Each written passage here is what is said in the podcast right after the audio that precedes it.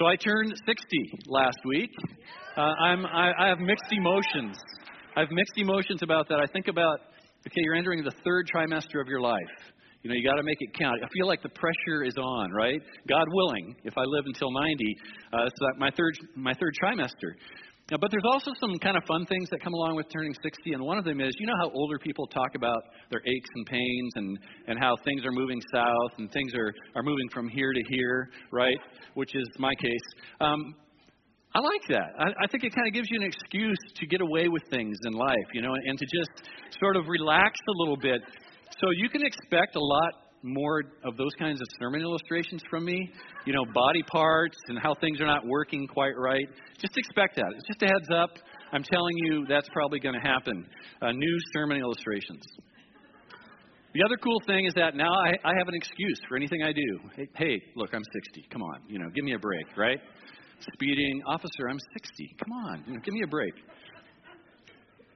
So my wife planned a uh, getaway for last weekend for my 60th birthday. She flew me away to Palm Desert to spend some time at Garrett and Andy's place. They live there in the winter, and so uh, my small group decided to join us. And so we had a small group getaway. Most of them made it. We've been in this small group for about, what, 10 years or so, a long time.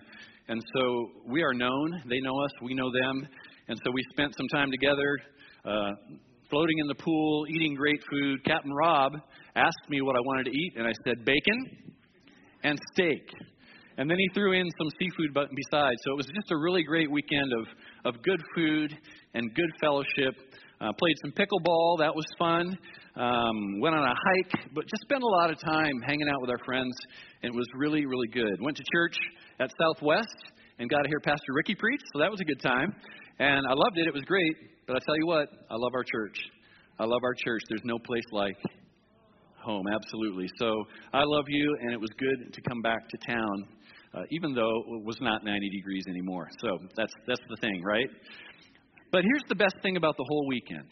The very best thing for me about this whole weekend that my wife helped plan was my friends asked her, uh, "What would Kurt like?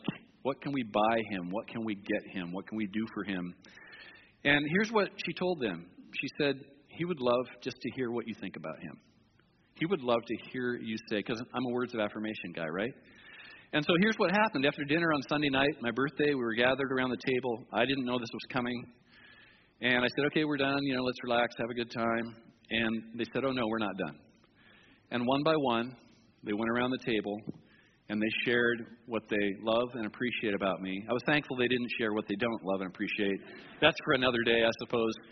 But all of them shared something that they like about me, that they appreciate about me. And then they played a video that Toby had made of some of you uh, who he called and said, Hey, you want to share on a video for Kurt? And they played this video. Our friends from New Zealand were on it as well and played this video. And I'll tell you what, uh, I was kind of a puddle, you know to hear people just speak good things about you. People that know me, really know me, people that have been around me for a long time, uh, people that know that I'm a sinner, saved by grace, people that know I still struggle with this or that. And I'll tell you what, those 10 minutes of loving affirmation was better than any gift anyone could have bought me, except maybe Garrett's house in Palm Desert. That would have been maybe better. But I felt so loved and I felt so appreciated. And thank you, honey, for making that happen for me. It was a really, really good time. And that's the power of love. And that's what we're talking about over the next 10 weeks. We're talking about the power of love, particularly, and the point of John's book of First John is the power of fellowship. So we're going to be diving into this. It's going to be a deep, deep uh, series in that we're going to be looking at literally every verse of First John as we unpack John's letter to his friends in a church much like ours back 2,000 years ago. And just like my small group experience, uh, John's letter is his best attempt to share what he experienced, you know, with the church uh, as he spent time with Jesus, as he spent time with the other 11 apostles. So let's open up our Bibles today as John invites us into fellowship with Jesus, as John invites us to go deeper in fellowship with one another. Open your Bible to 1 John 1, verse 1. This is the beginning day of this series. And Holy Spirit, would you just make your word alive to us? Would you speak to our hearts? Would you cause, cause us to grow deeper and deeper with you and to become the best men, women, boys, and girls that we can possibly be in Jesus' name? All right, you ready? Here we go. Verse 1. That which was from the beginning, which we have heard, which we have seen with our eyes, which we have looked upon and have touched with our hands, concerning the word of life. The life was made manifest, and we have seen it, and we testify to it, and we proclaim to you the eternal life which was with the Father and was made manifest to us. This is John. John was one of the disciples of Jesus, and he was the one who said about himself, I'm the one the Lord loves the most, right? Jesus loves you all, but he really loves me. So John had this, what he would call a special connection with the Lord Jesus Christ. And John is saying, Look, for three years, we hung around Jesus. We knew him closely and intimately. We touched him. He said things to us that nobody else got to hear that changed our lives forever. We loved him, and he loved us powerfully. And in these first two verses of 1 John, uh, John shares three main things that we must know and we must believe about Jesus in order for us to enter into this fellowship. He starts out with the three main things you've got to believe about Jesus. There's a lot of things you don't have to agree on, but these three we have to agree on. And here they are. You'll find these in the first two verses we just read. And the first one is that Jesus is eternal God. Jesus is eternal God. John says, that which was with the Father and was from the beginning of time. He's talking about Jesus, who's also called the Word. And that's how John refers to him in this and in his gospel. Jesus' life didn't begin at Christmas. I don't know if you knew that about him or not. A lot of us think, well, Jesus was born, that's when his life began. No, no. Jesus is eternal. And John writes in his other well known book, the Gospel of John, in the beginning was the Word, Jesus, and the Word was with God, and the Word was God. He was in the beginning with God. Why is it important that we believe this about Jesus? Because it's Jesus' eternal nature that makes him all powerful Savior. He's got to be eternal. He's got to be all powerful for his death and resurrection to count for us. That's why it mattered. The second main thing John wants us to know about Jesus is that the eternal God is made known to us through Jesus Christ. That's what manifest means. Manifest means really to be known or to be made obvious to us. Uh, so we know God by knowing Jesus. If you get to know Jesus through His Word, you will get to know the eternal God, right? And so it's important that we get to know Jesus. If you get to know Him, you will get to know God's character what he values, what he thinks about, his nature. In fact, Jesus said it like this If you've seen me, you've seen the Father, right? And so knowing Jesus is knowing God. Very important. Very important. We've got to believe this about Jesus that when you know him, you know God. And here's the third main thing that John brings to light, and that is that eternal life, this life that he talks about, that is in Christ Jesus, made it, he made it available to us. This eternal life that he talks about is made available to us through Jesus Christ. Now, like I said, um, there's a lot of things we we um, might not agree on doctrinally or whatever, but John says we've got to proclaim this to you the eternal life, the Jesus that we saw, the Jesus that we heard, the Jesus that touched us is the giver of eternal life, not just for us 12, but also for everyone who reads, believes, and receives these words. Jesus said it like this I am the way, the truth, and the life, and no one comes to the Father except through me. I am the way, I am the eternal life. So, these are the three main things. I mean, John comes out with power in his first two verses. These are the three main things that unite us. Again, there's a lot of things we can disagree on, but these three main things, John writes, we must agree on. These are what unify us. These are what we have fellowship around, okay? Jesus is eternal God. Knowing Jesus makes you know the Father, and receiving Jesus makes this eternal life available to you. It's the power of love. So John goes on to write in verse 3 That which we have seen and heard, we proclaim also to you, so that you too may have fellowship with us. Again, you know, you know, my party in Palm Desert was a bit exclusive. Not everybody got invited, right? John's saying everybody's invited to this party. Everybody can come to this party. In fact, we want you to come to this party so that you too can have fellowship with us. And indeed, our fellowship is with the Father and with His Son, Jesus Christ. And we are writing these things so that our joy may be complete.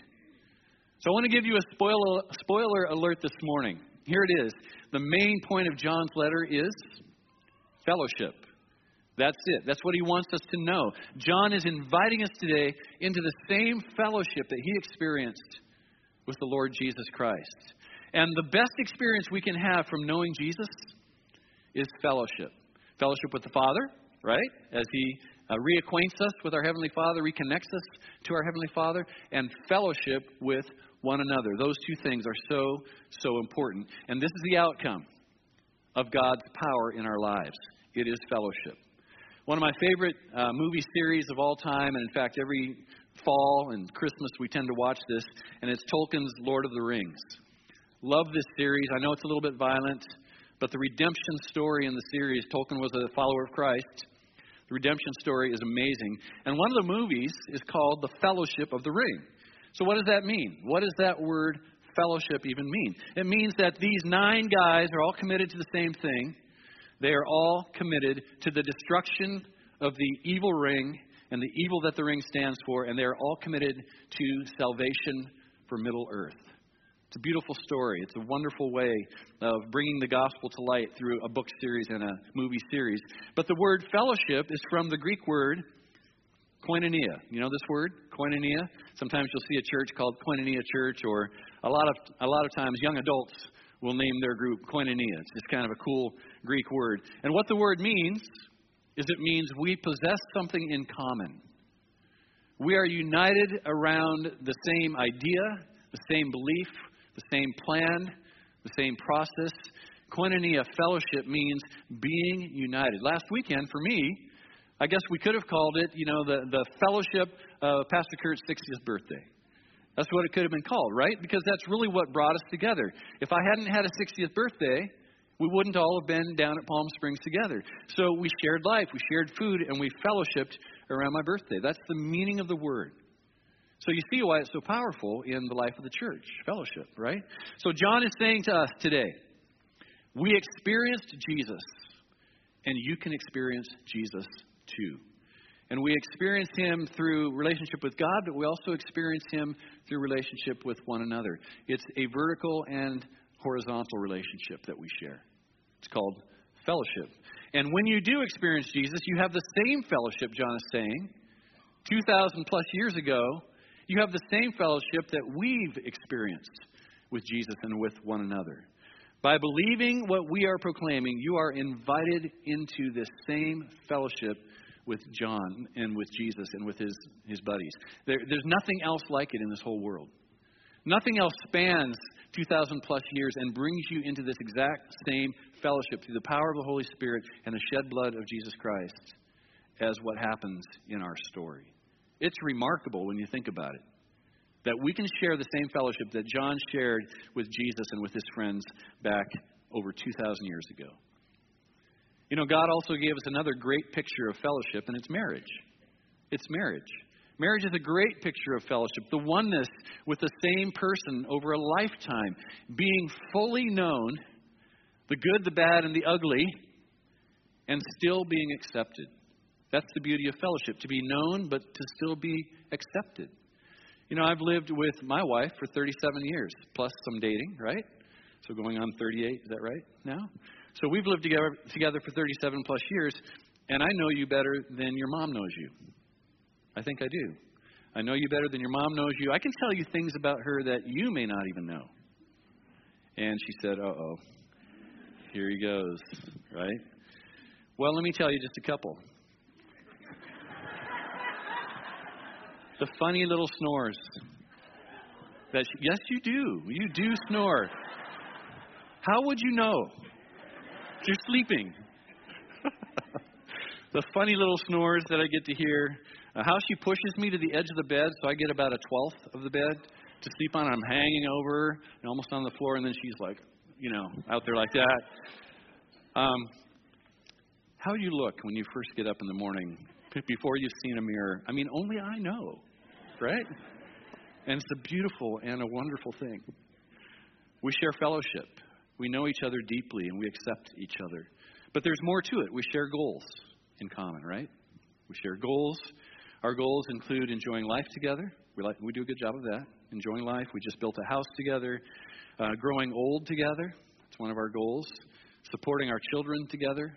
Loving our grandkids together. These are, these are goals. This is fellowship I'm talking about. This is entering in to another's life knowing and being known. And, and this is not only available to marriage, it's available to friendship and, and to the one another's that we have in the church.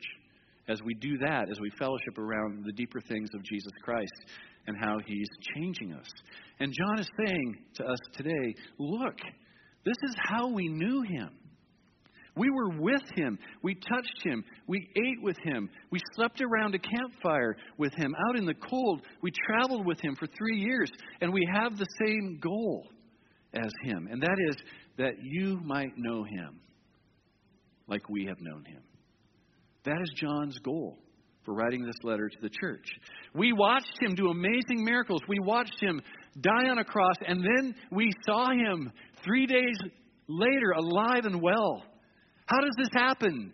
John says, and yet we're eyewitnesses of the Son of God and his power to save, and we want to invite you into that relationship.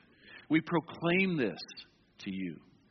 Let us bring you into this fellowship of hope and mission. Join us by simply believing the message. You don't have to get on a plane and fly anywhere.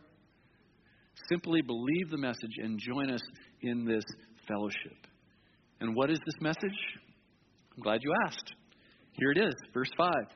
This is the message we have heard from him, and we proclaim to you that God is light. Can you say light?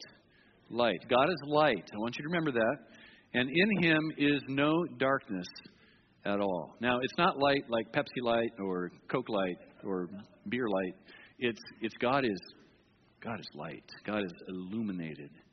God is there's not an ounce a thread of darkness in him at all.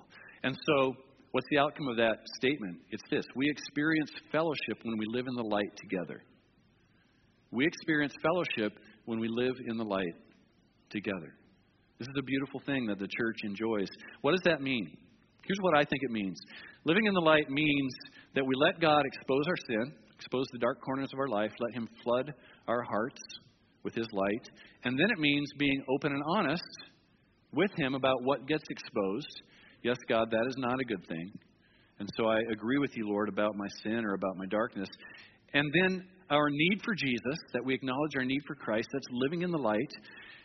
And then that we are open and honest with one another.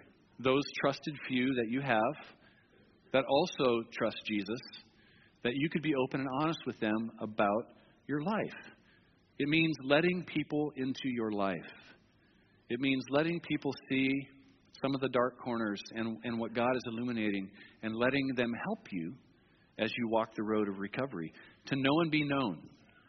To tell people how we feel about them, like what happened with me last weekend. To let them know how much we value them. This is that, that exchange of heart that happens when we offer friendship and fellowship and, and are united around what we're going to talk about in a moment. This is one of the things I like about the men's ministry, the fire here at North County Christ the King. On Tuesday nights, we'll have 60 to 80 men in this room, 15 tables. They've been coming and going for years and years and years. And we will sing a couple songs together, unite our hearts around the truth of, of Jesus through worship. And then we'll sit around the table. Usually I give a five minute devotional and talk about the previous message of the weekend, which is like now. And I'll talk about that for a few minutes, give some extra thoughts. They get to hear my heart on the message. And then they'll sit around the table and they'll go through the message and through the Word of God together, and they will disciple each other, and they will uh, have fellowship together around God's Word. And they will kick back and forth their ideas about what Pastor Kurt meant or Steve meant about this message and what the Word of God has to say about our lives. And I'll tell you what, we've got men that are going deeper and deeper in the Word of God every week. And it's a wonderful thing. It's what I love about the fire. And, and by the way, men, anyone here, this fellowship is open to you. Everybody, young or old, can come to this fellowship. And what happens is that it brings change and growth to our lives. You know, it's not a fellowship for men that don't want to change. Don't bother. It's a fellowship for men who want to grow, grow deeper and go deeper with Jesus. So here's this when I receive the message of Christ, Jesus lights up my life. When I receive his message, he lights up my life. What does that mean? What does that mean? Here's what it means His light, His love, His grace exposes my sin, exposes my fault, and brings it into the light. That's a good thing. Some of you, some of you are like, that sounds horrible. You know, I don't want that to happen. No, it's a good thing because you become a better man or a better woman when you allow the light of God to flood your life and let Him expose your need for change. Better relationships, better marriages, better relationship with your children or with your parents, I mean, with your friends. Everything's better when you allow the light of God to expose your life. And then opening up to other people that are struggling as well. It may be struggling with something different than you, but I can guarantee you, because I counsel people, I can tell you everybody struggles with something. Everybody has a challenge in life, everybody has a fear or an anxiety. And what happens when we open up to one another and enjoy fellowship around this light of God in our lives is that we discover we're not alone. That is a wonderful thing to know you're not alone. To know you're sitting with another brother or sitting with another sister and opening your heart, and to know that they could open their heart too, and you would connect, maybe not around the problem or the struggle, but you would connect around the light. You would connect around Jesus. You would connect around the fact that you both have something you're dealing with, and it's a wonderful thing. This is what Alcoholics Anonymous is built upon. Called open share, right? And this is what we believe too as a church. You know, when we think we can depend on our own strength, when we think we can do life on our own, we're living in darkness. That's really what that is. We're, we're, there's a bit of us that's dark, that we can somehow make it without help. This is darkness. This is, this is being alone in our walk with Christ. Not a good place to be. Let me give you an example. I remember when I said yes to becoming the senior pastor here. I know I refer to this a lot, but this was a big deal for me. I didn't want to do it, to be honest. Did not want to do it. And I remember when I said yes. Yes, I'll do it. And the first thing I did was I called up my small group and I said, I got to meet with you guys. So my wife and I, we had dinner and we met with the small group, and they said, Kurt, what do you need from us? And I said, I need your encouragement. I need your support. I need to know you're with me. I need to know I'm not alone. I cannot do this by myself. I must have you, my brothers and sisters, with me. And they said yes. And seven years later, we're down in Palm Desert, you know, celebrating my 60th birthday. They're still with me. And others have been added uh, to that place of encouragement and support that I enjoy in my work here. And life's not all about me. I'm just sharing with you that, as a man and as a pastor, I need support. I need encouragement. Everybody does, right? And so that's how it worked out in my life. This is walking in the light. This is doing life with trusted friends. This is inviting the light to expose our need for Jesus. And in fact, if we act like everything is okay in our life, if we do that, if we take that road and we never open up, what John says is that we're really living a lie. That's what John says. And so, church is not for perfect people or for perfect uh, for people to try to act like they're perfect. Church is for people who know they're not, and who open up and say, "Man, I'd, I'd like some help to become better." Verse six: If we say we have fellowship with Him, Jesus, while we walk in darkness, we lie and we do not practice the truth. Let's unpack that a little bit this morning. Practicing the truth. This means that every day we invite the light. Every day we say, Lord Jesus, what can you expose today? We acknowledge to God and we acknowledge to one another the areas of darkness in our life. And we say, Lord, what do you want to change in my life? Again, I, I want to be very, very clear and you're going to find this out as we go through this letter, that this letter is not about being perfect. And this letter is not about looking perfect. Now, some of us were raised in a church, and it seemed like church was all about looking perfect, right? Uh, parents made that clear to us. You better look good in church. Don't shame us in front of our church. Don't ever do anything that would cause the church to question our parenting skills. Like, like that's what it's about, right? And so it was about, and even in Linden or any small town, it was really about looking perfect. That was the most important thing. Not ever letting people know that we struggled. But the gospel, the gospel is actually about admitting we're not perfect. And so if you hold to that, that determination to, to look good in the eyes of man, you're denying the power and the intent of the gospel. Because what God wants to do is to have us say, I'm not perfect, I need help, and He's, he's ready to say, Let me step in and help you with that. And by the way, invite your friends to help you as well. That's what John is writing about today. So, fellowship. Fellowship is kind of like playing pickleball. Anybody pickleballers out there? See, it's an old man sport. There you are, right there. So, not really. So, fellowship is like playing pickleball. Everybody sees your fault, but you still enjoy the game. Everybody sees your faults. Everybody knows when you hit it out of bounds. But you laugh, you connect, you enjoy the game, right? And hopefully you win once in a while. Now, last week we had an hour to kill on Monday just before we flew home. And so we went over to the tennis club and played a game of pickleball with Rob and Donna. Had a great time. Gwen and I had not been on the court together ever. So it was our first time, wasn't it? On a pickleball court together. And in pickleball, it's like it's like standing on a ping pong table and playing a game, standing on the table. That's kind of what pickleball is like. So there's a lot of rules.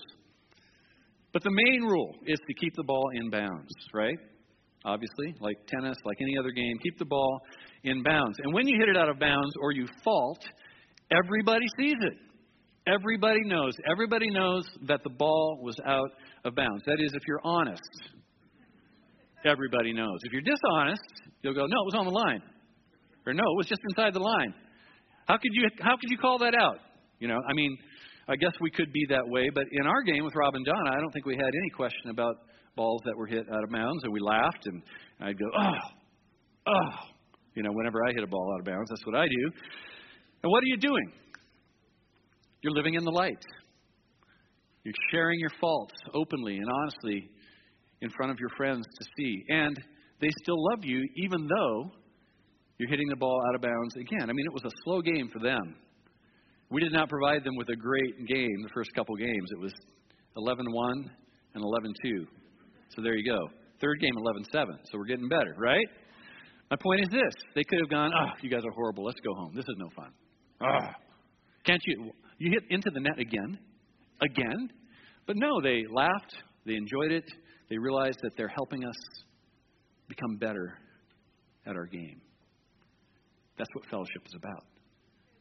It's about helping one another get better with your game. And sometimes it feels like a slow game to some of you. Really, you, you failed again in that area? Really, you, you did that again? Really, you hit the ball into the net again? But really, what fellowship says is, man, I'm with you. I get it. I love you. Thank you for being honest with me. Thank you for calling it a fault. And let me help you get better at your game. That's what fellowship is really all about. So, fellowship, enjoyment of the game. No one mocks each other, no one judges each, each other for a bad shot or for a net serve. But rather, we invite the light to expose the areas of our life that need to change. We invite the light. We live our life openly and honestly before God and with one another. Not everybody, but those trusted few that also want to know you and want you to know them. We invite Him to show us the areas of our life that we're still in darkness in, that we still sin, that we still don't trust Him.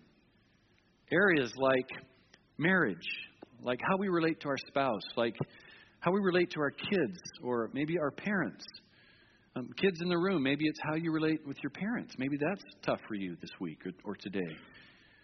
Maybe it's your ex spouse. Maybe it's somebody that you're not married to anymore. How do I relate to them? How do I have a relationship given that we're sharing the kids? How do I do this? How do I do this well? You know, do you trust God? Do you invite Him to bring His light into your relationship? This is what it means to practice the truth. It means to admit I need help. It means to invite the light. And it means to get other people involved in making my game better. Finally, the last verse today verse 7. But if we walk in the light, as He is in the light, we have fellowship with one another, and the blood of Jesus, His Son, cleanses us from all sin. Living in the light together. Here's what it really is it's a life of honest confession. It's having those people that you can bare your soul to. And it's being honest with God to say, I have areas of my life that I know need to change, and inviting His light. Now, it may take your lifetime. It may take your lifetime, but at least you're aware of that corner that used to be dark, and now it is filled with His light. And the hope is that you'll see things God's way, and you'll see things in a way that is going to be better for your life, and you'll respond by being honest about those things and asking for help. When I invite God's light to expose the dark corners of my life, what happens is I experience fellowship. Fellowship with Him and fellowship with those people that I trust in my life. And the key to this for me is confession. Confession is the key to process what God is doing in my life like this God, I confess this area of sin or darkness in my life. I confess this area of struggle. I confess this area of fear or doubt or anxiety or, or not knowing about what's coming in the future or feeling hopeless or feeling helpless. I confess this to you and I invite and I invite your light to illuminate it and to help me change. And and I invite the blood of Jesus to cleanse me from any sin that was involved with this darkness. That I have a Savior who, who loves me and wants to cleanse me and wants to make me clean so that I don't have to live in shame and guilt. So the light of God, of being in His Word, exposes the dark corners of sin in my life, the things that nobody knows about, that I keep hidden. God lights them up. God lights them up. He exposes them so that I can confess them, so that I can invite Jesus to forgive them, and so that I can invite others into my life to be a part of this fellowship that we share around the forgiveness and the cleansing blood of Jesus Christ. And around the fact that all of us struggle. There's no one in the room that doesn't struggle. And I open my heart, I confess my faults, I confess my struggles with a trusted friend who's also living in this same light. And the result of this honest confession is true fellowship, sweet fellowship the sense of, of knowing and being known and still being loved and still being accepted. And I would suggest to you that in everything we know about life and everything we do in life, there's nothing better than this. There's nothing better than good fellowship with trusted friends, to know and to be known, and to let the blood of Christ cleanse us every day. Every day we need to. Every day He needs to cleanse us, right? And the Bible says if we confess our sins, He's faithful to cleanse us and then we live open and honest lives with one another. This is the power of love. Would you stand with me today? I'm going to ask the worship team to come and lead us in one more song. As they get ready, I know that there's probably always somebody in the room or at least somebody online watching that has never invited Jesus to cleanse you of your sins and to restore you to fellowship with the Father. And, and I said this at a memorial service this week. I said, you know what? There's no downside. There's no negative about having Jesus in your life. There's no downside to this.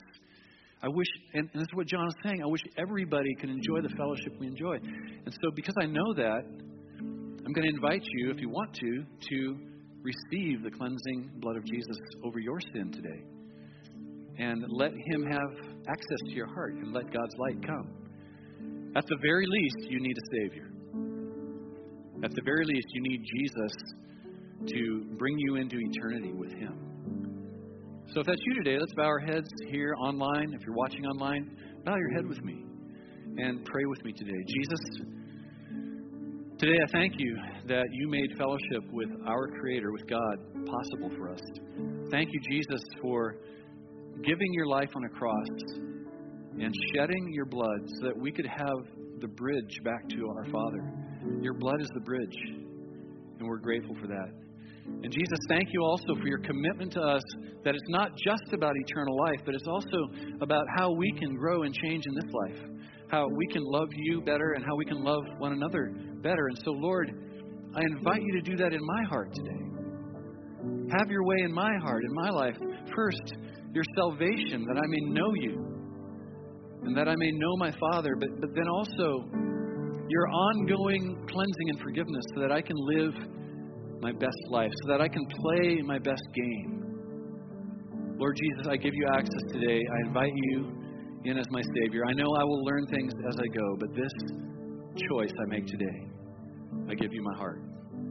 In Jesus' name I pray. Amen.